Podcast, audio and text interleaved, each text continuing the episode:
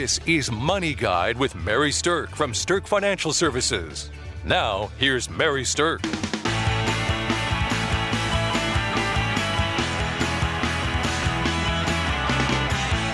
Welcome to Money Guide with Mary Sterk, and today's topic is kind of a fun one. It's financial lessons from American Pickers. This topic came from Kelsey. Kelsey's joining us this morning. Good morning, Kelsey. Good morning, Mary. I absolutely love this show. And when I need something to watch that's just, you know, interesting and educational and, and, you know, growing up in Iowa, the fact that these boys are from Iowa, um, it just really appeals to me. But I got to thinking about it and I'm like, there's a lot of cool stuff you can learn from, from watching that show or from just thinking about what they do and applying it to, to maybe a, a retirement uh, job or income or just, you know, there's lots of, that's cool stuff. So I'm Beautiful excited about tidbits. This one. So for those of you who don't know what American Pickers is, it's kind of a combination of a road trip, cross-country tour of America, and what they're doing with the stuff that they encounter, basically. Would you expand on that any differently?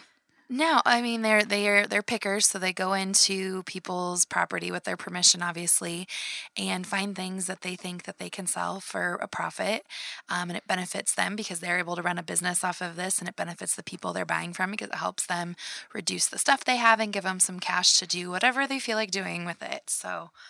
Um, it's just a really interesting show. So basically, I think one of the bigger lessons that I get from it is that one man's garbage is another man's gold. Absolutely. Solid gold. And I think that's true, especially in a population that's aging, right? Mm-hmm. Because some of us have things in our basements or attics or buried in our garages that we haven't used forever and we really don't have any use for.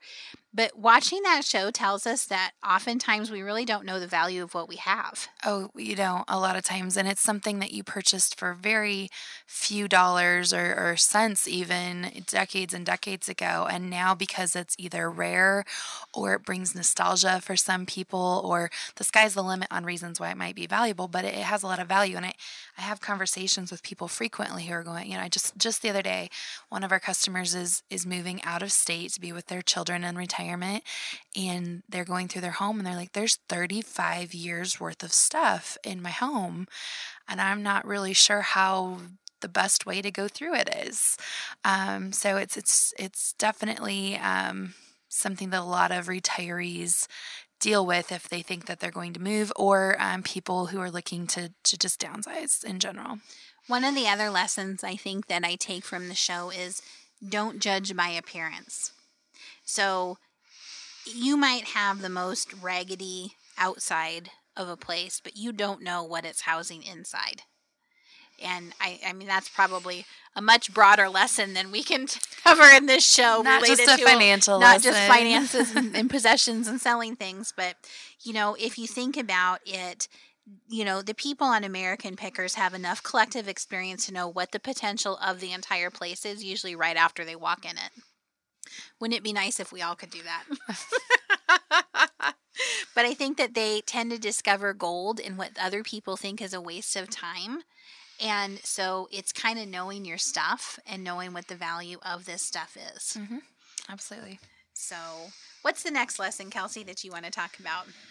Oh, I like number three. Get to know people. American Pickers are friendly but businesslike, and I just, again, I I come from Century Farms. I have both both sides of my family. Um, the Hagerty side and the McCoy side are Century Farms, and you don't you don't have longstanding businesses like that without treating people with respect and dignity.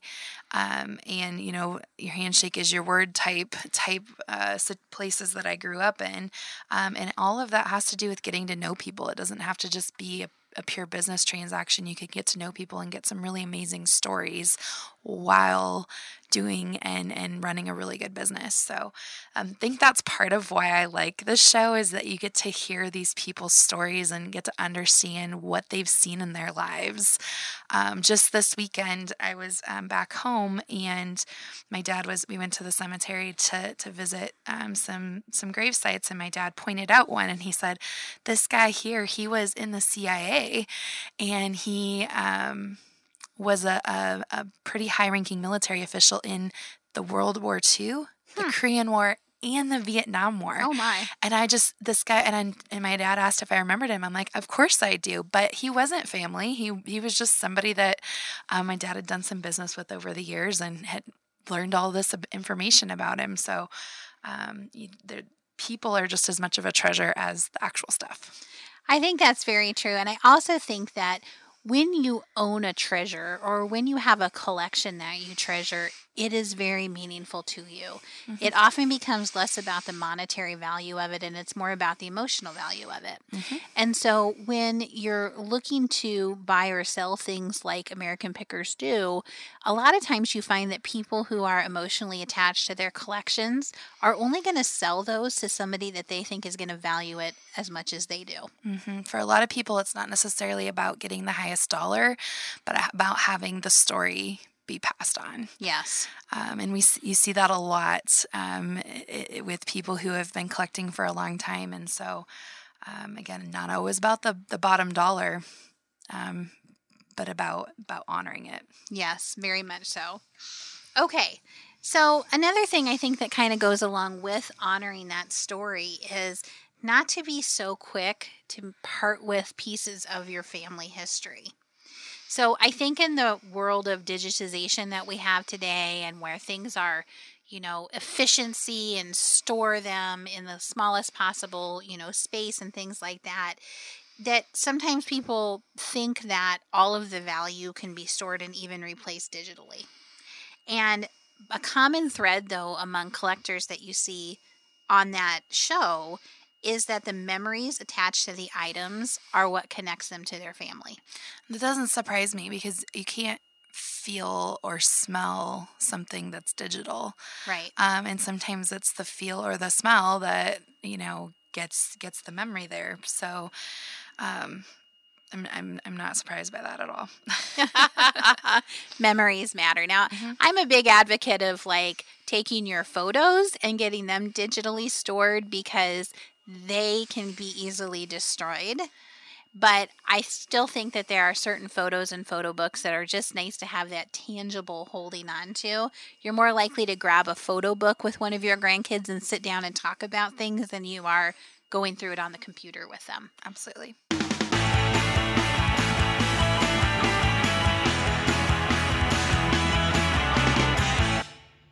Welcome back to Money Guide with Mary Sterk, and today we're talking about financial lessons from American Pickers. So we talked a little bit about the show and what are some of the emotional lessons and things like that that we've learned from the show, but one of the other things is this could be a really good money maker as a hobby or a job for someone during retirement to supplement their income.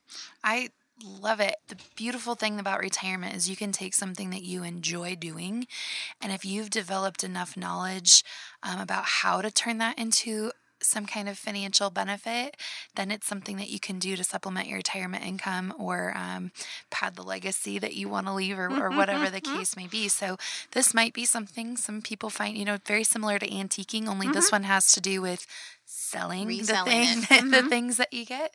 Um, and it and it's definitely a, a manageable thing for some people. So the number one tip, if you decide you want to go into this type of thing for yourself to earn a little extra cash, is know how to move your inventory.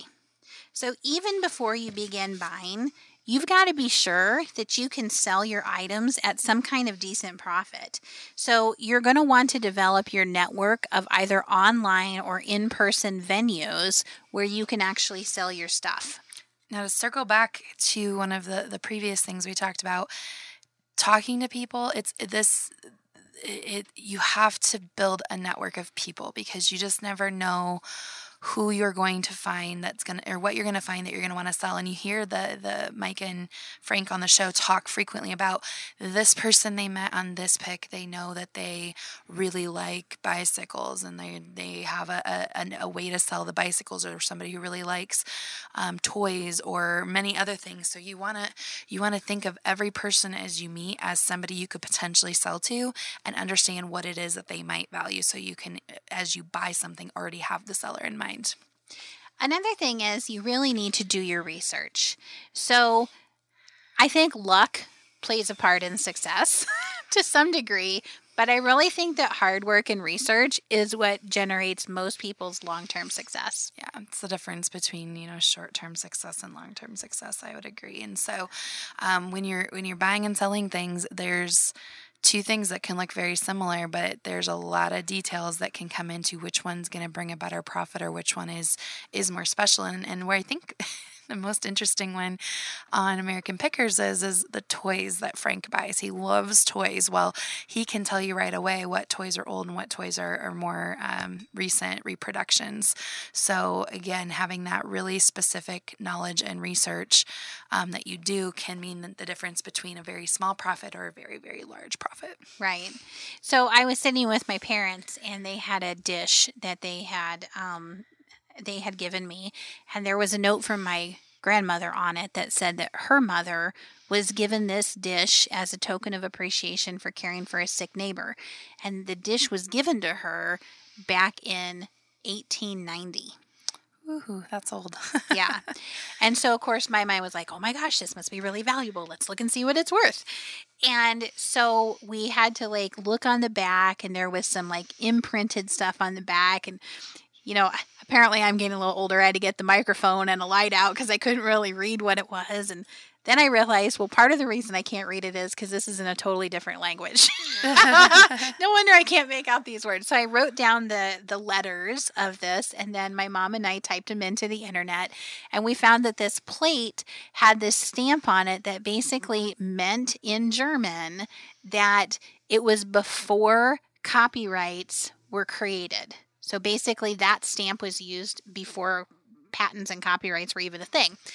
And so that told us what the era was of it and where it came from. And then we looked for other plates in that era.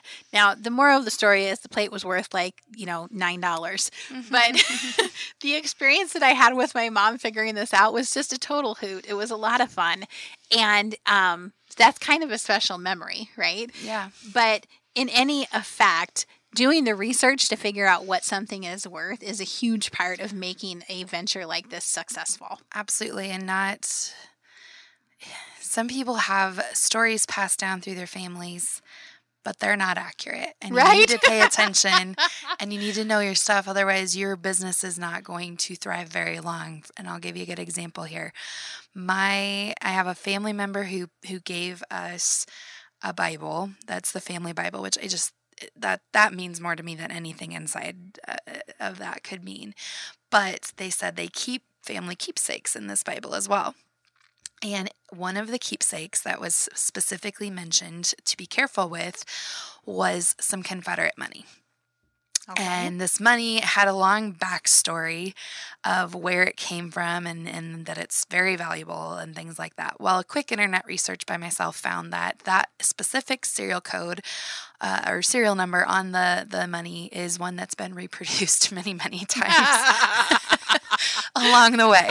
So now I was talking with a good friend who um, deals in money and things like that, and I mentioned this, and I kind of chuckled, and he's like, well, even though that's the case, it might still have more value than you think if it was reproduced long enough ago. So maybe not be an official um, piece of money, but sometimes even really old reproductions have value too. So um, the, the moral of the story on that is just to do your research and, and make sure before you make a conclusion either way on whether something's valuable or invaluable, make sure that you have enough information to make a good assumption there. And research now is actually pretty easy to do. I mean, you can even just use a site like eBay to do quick and painless research to figure out what the going price for something is. Mm-hmm. It's a it's a good source of information.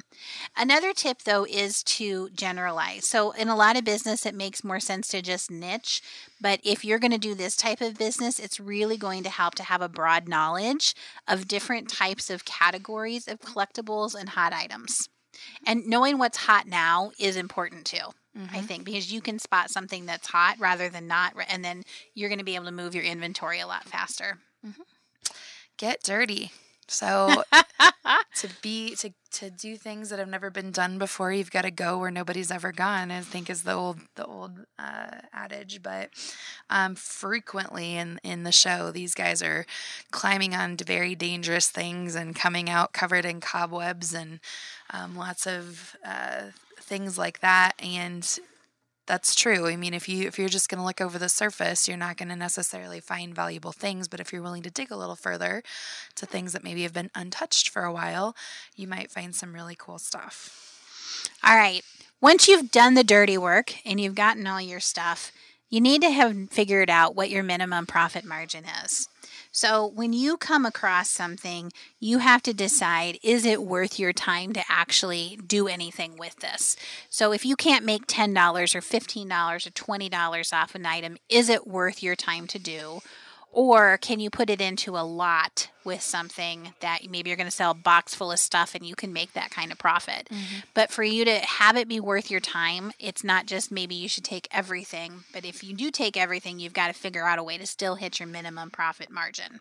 Yeah, and this is if you're a person that really likes thrift stores or secondhand shopping and things like that, and you're going to try to um, make a business out of that, this is one you really need to pay attention to um, because not just purchasing something at an inexpensive price or a deal is that it's not the only part of the formula. It's how do you go from that point, just selling it, and all the steps that happen in between to make sure you're still profiting in the end.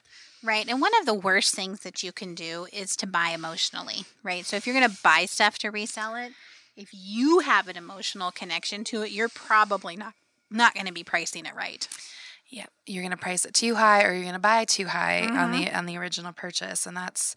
That's something you see people, oh, I had this when I was a kid or the, whatever. It gives me these memories. And then you're not thinking um, rationally about your profit margin anymore. Yeah, I think emotional buying is the quickest way to kiss your profit margin goodbye. It is. It is very much so. And and you see that in lots of different things. Um, you know, I, I see this a lot with car buying. People are like, oh my gosh, I love this car. And it doesn't, can you just see me driving down the road in it and things like that? And it's like, then pretty soon you're going way above the price that you wanted to pay for it. So exactly. The other thing though, that you can run into a problem with this type of, of business is keeping the things that actually appeal to you instead of reselling them. Yes. And then all of a sudden your garage looks like you're a hoarder. You can't, yeah, you can't, you can't be a collector and a seller at the same time. You exactly. have to be one or the other. And so making sure that you keep your um, things that you're going to keep for the rest of your life in check. Otherwise you're just going to be spending all your money instead of um, collecting money. One of the things that you're going to have to get really, really good at if you decide you want to do this and become a picker is you need to learn how to negotiate. I'm horrible at this. I think negotiation is kind of a lost art. And I think a lot of people are terrible at it because yeah. it feels like confrontation, right? It does. And my husband and his family, they are fantastic negotiators. And, um, I, my only negotiating skill is like a cold, stern stare. Like I, I have to, I, I can give no emotion. That's, that's my only tactic. And, and it doesn't fare very Note well. Note to self. Next time Kelsey gives me the cold stare, I'm going to know she, that she doesn't have any more tactics left.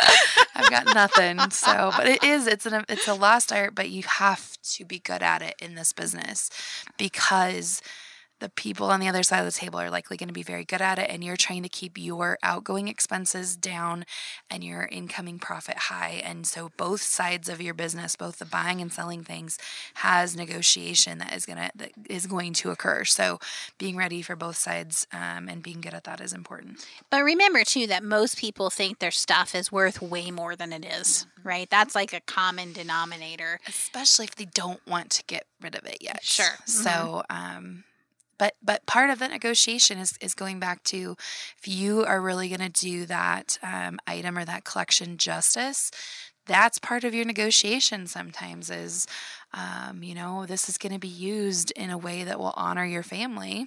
Mm-hmm. There you go. You just have some uh, bargaining chip there. Remember, though, that the art of haggling is designed to go back and forth with the number changing, right? That's what negotiation is, is somebody starts low, somebody starts high, and you meet somewhere, hopefully in the middle. That's what negotiation is. So if that makes you a little sick to your stomach, this might not be the best route for you. Or you might need a partner that's really good at it. Exactly. Now, one of the things that I that I experienced recently um, that's somewhat in the line with this is um, there is a local woman who created a business, um, and it wasn't by picking, but it was by collecting the used stuff that people wanted to get rid of. And then she's selling it, and she gives the fifty percent of the profit back to the person who gave her the item, and then she keeps fifty percent of the profit. And let me tell you what, there was no haggling there. That this is the way it is. This is the way she ran her deal. But what was fascinating about it was she took all the work out of it for the consumer. Right? So literally all I had to do was pack up bags of stuff that I no longer wanted. I called her. She came and picked it up at a pre-designated time, and she photographs anything that's worth photographing. She has eight different venues that she sells online through, along with a couple of local places. And so she has become an expert at knowing where to place stuff. And her whole goal is to try to get something for everything, even if it's just a few cents, or it's going to go into like a box that's sold as a lot. But I thought that was a fascinating business model because it made it easy on me. And I get fifty percent of the profit instead of that stuff just sitting around cluttering my house. I love it. Absolutely, because things that sit around will take a lot. They might fall out of value. They might come back into value someday, which is what some people do. Oh, this this baseball card I got in twenty eighteen is going to be really valuable someday. Are you willing to hold on to it long enough for it to be super rare, right, and super valuable? And maybe, maybe so, maybe not. But um, keep that all in mind. So if you're ready to profit from picking, pack your work gloves, a flashlight, maybe some hand sanitizer, and some cash. And go hit the road. We've hoped you've enjoyed this episode of Money Guide with Mary Sterk. The views expressed are not necessarily the opinion of your audio provider and should not be construed directly or indirectly as an offer to buy or sell any securities or services mentioned herein. Investing is subject to risks, including loss of principal invested. Past performance is not a guarantee of future results. No strategy can assure a profit nor protect against loss. Please note that individual situations can vary. Therefore, the information should only be relied upon when coordinated with individual professional advice. Securities and investment advisory services are offered through Woodbury Financial Services, Incorporated, member FINRA, S I P C. Insurance offered through Sterk Financial Services, which is not affiliated with Woodbury Financial. Sterk Financial Services is located at three fifty Oak Tree Lane, Suite one fifty, Dakota Dunes, South Dakota five seven zero four nine, and can be reached at six oh five, two one seven, three five five five.